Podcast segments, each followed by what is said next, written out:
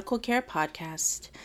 I'm your host, Ava Zadell Hitchcock, and on today's episode, I will be talking about befriending boundaries. So I'm going to just dive right in.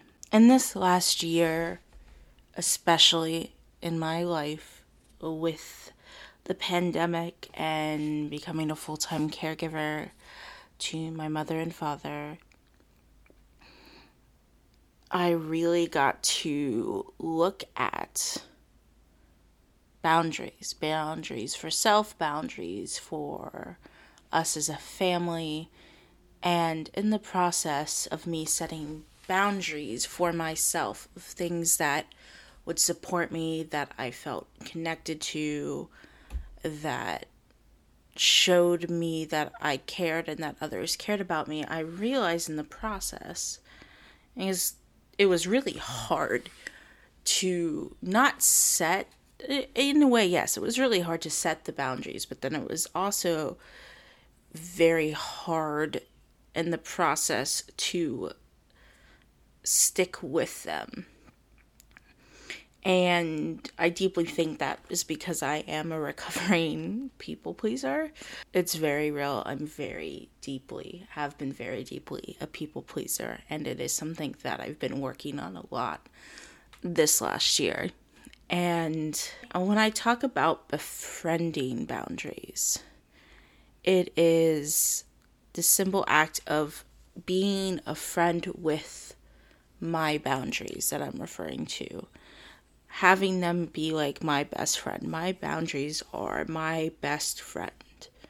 They are my like internal support system of keeping my energy safe, taking care of me, allowing me to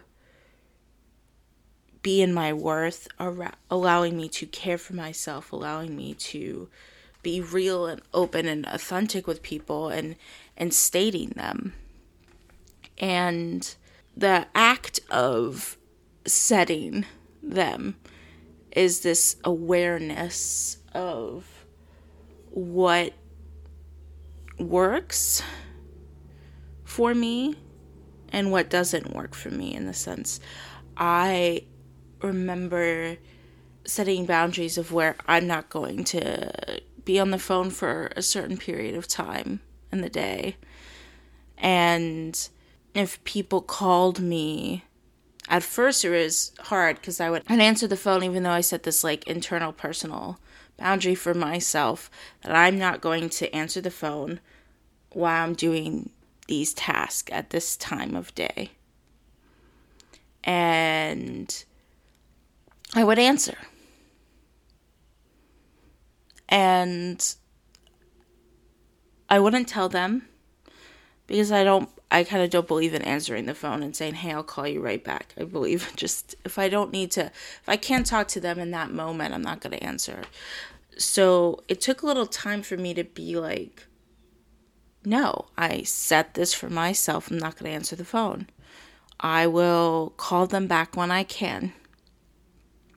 When I'm finished with the task at hand and I've I very real very really have stayed clear in that boundary within myself of I'm not going to answer the phone when I am doing certain things.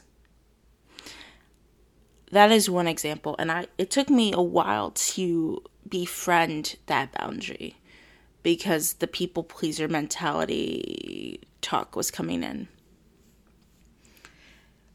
with others in my life who I'm not going to name because, you know, others is different people at different stages in my life.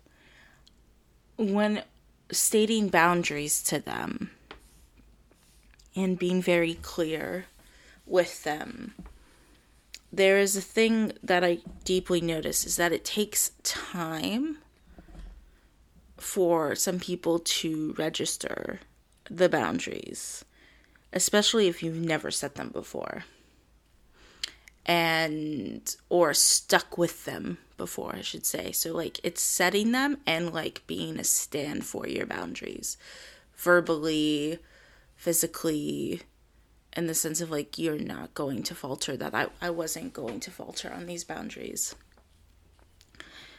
and i got backlash in many different ways from different people in different stages of my life and it was hard because I deeply care and love all of these people in my life. And there was times when I was just gonna like, you know what, fuck it. I don't care anymore. I Okay, let them do whatever they want.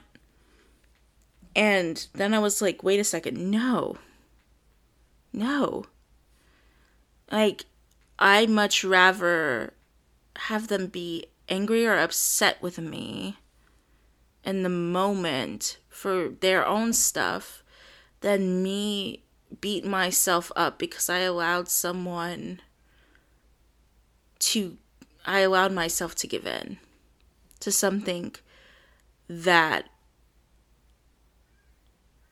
does not support me or does not keep me at ease or it goes against the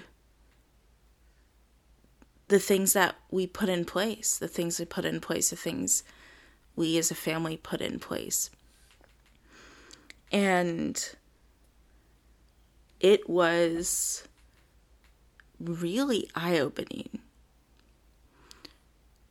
It's a process that I'm continuously learning. And and that's okay because boundaries are very much changing. Like, I've changed a lot of my boundaries here and there, not for others, but to fit my life and to fit the movement of my life and to fit the narrative of my life and to, to ease into two things. And I have different boundaries for different people and I approach them differently with other people because I know that they'll be respected in uh, certain ways and in other ways they won't and so i i have even stronger boundaries with those people because i, I want that very realness of holding my ground like being a stand for myself in that space, which is a really, I think, one of the greatest gifts I've given myself.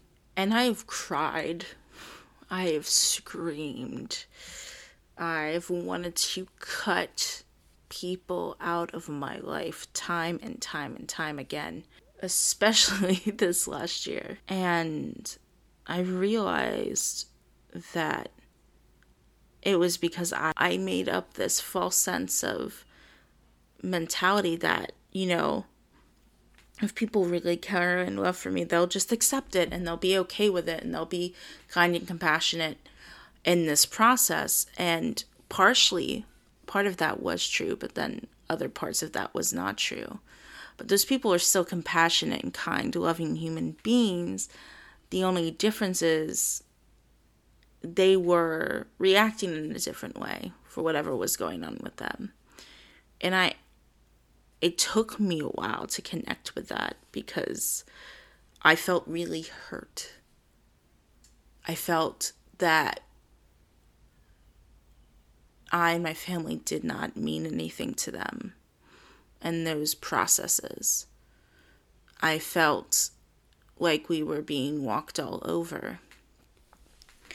And I had to step back a lot. I still do at some points. I have to step back and look at it in a different way and breathe so I don't go off and connect with the very real knowing that I I can't please everyone. I think boundaries and people pleasing kind of go hand in hand in my own experience. Because as as a recovering a people pleaser in recovery. I've noticed that it was really hard for me to stick with them when people were so fighting them at different moments or just fighting them in general. And I thought it was because that I was being selfish or being silly or whatever. Like, this is the stuff I was thinking in my head because some of those things were said to me. And I realized what it was is because I never really stood up for myself around these people. I never really kind of like stuck my ground and was like a stand for myself with these people in my life in such a way that I was just not going to back down. And they had not experienced that before. So, of course, right? They're going to try to see, you know, if I'm going to keep that boundary or keep saying the same thing and be very clear on it. And I realized it really had nothing to do with me, but it had everything to do with the situation. And it was just making them uncomfortable. And of course, I was also uncomfortable in that space. Let me be real clear. Like, when you're getting backlash, when I was getting backlash, um, in many different ways, I would say for my whole life, but really this last year setting very clear cut and stating those boundaries because I, I looked back to see what other times this has happened with different people in my life and some of the people I've cut out um, prior to this last year of people who were just not respectful of me. I just didn't realize it was boundaries I was setting um, or that concept of that word and the dynamic of that at the that time. I realized that I'd much rather be uncomfortable in my truth and my this is a yes and this is a no for myself than be uncomfortable saying yes when I really want to say no. Or being uncomfortable and having them consistently rejected and not seen in me like giving in and just letting it happen and not standing up or saying anything. And I realized that the uncomfortability inside of myself felt a lot better when I knew deep down within me that I was doing what was best for me, what was true to me, even with the backlash. Because I remembered how much backlash I've gotten from different people in my life when I came out of the closet, and how sometimes I still kind of get backlash for being an open gay woman and I didn't let that falter. I didn't let my me stepping into that aspect of my truth falter to to make others feel comfortable or to win so to speak the, their beliefs because I'm not gonna change their beliefs. But what I, I can do is just be authentically me in all aspects of that, even if it makes people uncomfortable. I'm not intentionally making people uncomfortable. That's just their reaction to me. That's their reaction to my my boundaries. Because it's different for them. It's unexpected. It's uncomfortable. It's not the way things have been before. So it's change. And change is scary. Trust me, change is scary, but it's also this beautiful, real experience of transforming and expanding and growing and healing. And definitely healing. Change, I think, brings up a lot of healing. It has for me, is deep diving in and looking and also like the enjoyment of change and all the unexpected things that come come from it. And if anything, this last year has been a lot of change. A lot of change has happened this last year in my life and uh, in the world, but definitely in my own personal life and space. And for that, I'm grateful for the the trust in myself that I've gained. I'm grateful for the real big awareness that I got to and continue to set boundaries and stand by them. Literally having my boundaries be my best friends. Because how it makes me feel mentally, physically, emotionally when I I stand up for myself. I really believe like being clear and not faulting on them, not letting people walk over them. It's allowing people not to walk over me. It's allowing me to be a very clear cut yes and a very clear cut no. Like a fuck yes and a fuck no. And that is, I think, the greatest gift I could ever give myself is being my authentic, real self in all of it. And continuing the momentum to be a friend with my boundaries and allowing my boundaries to have my back. because they greatly support me. And I've really, in this process, I've really allowed myself to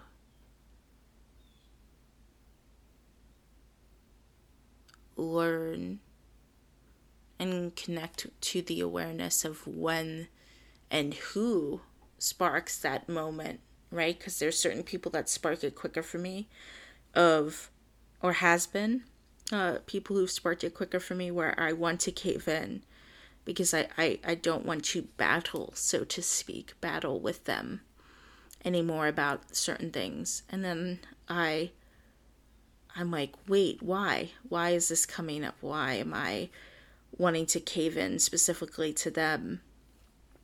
And I connect back to previous relationships and dynamics and our lives crossing paths and looking and being like, oh, because I've given in so many times. And I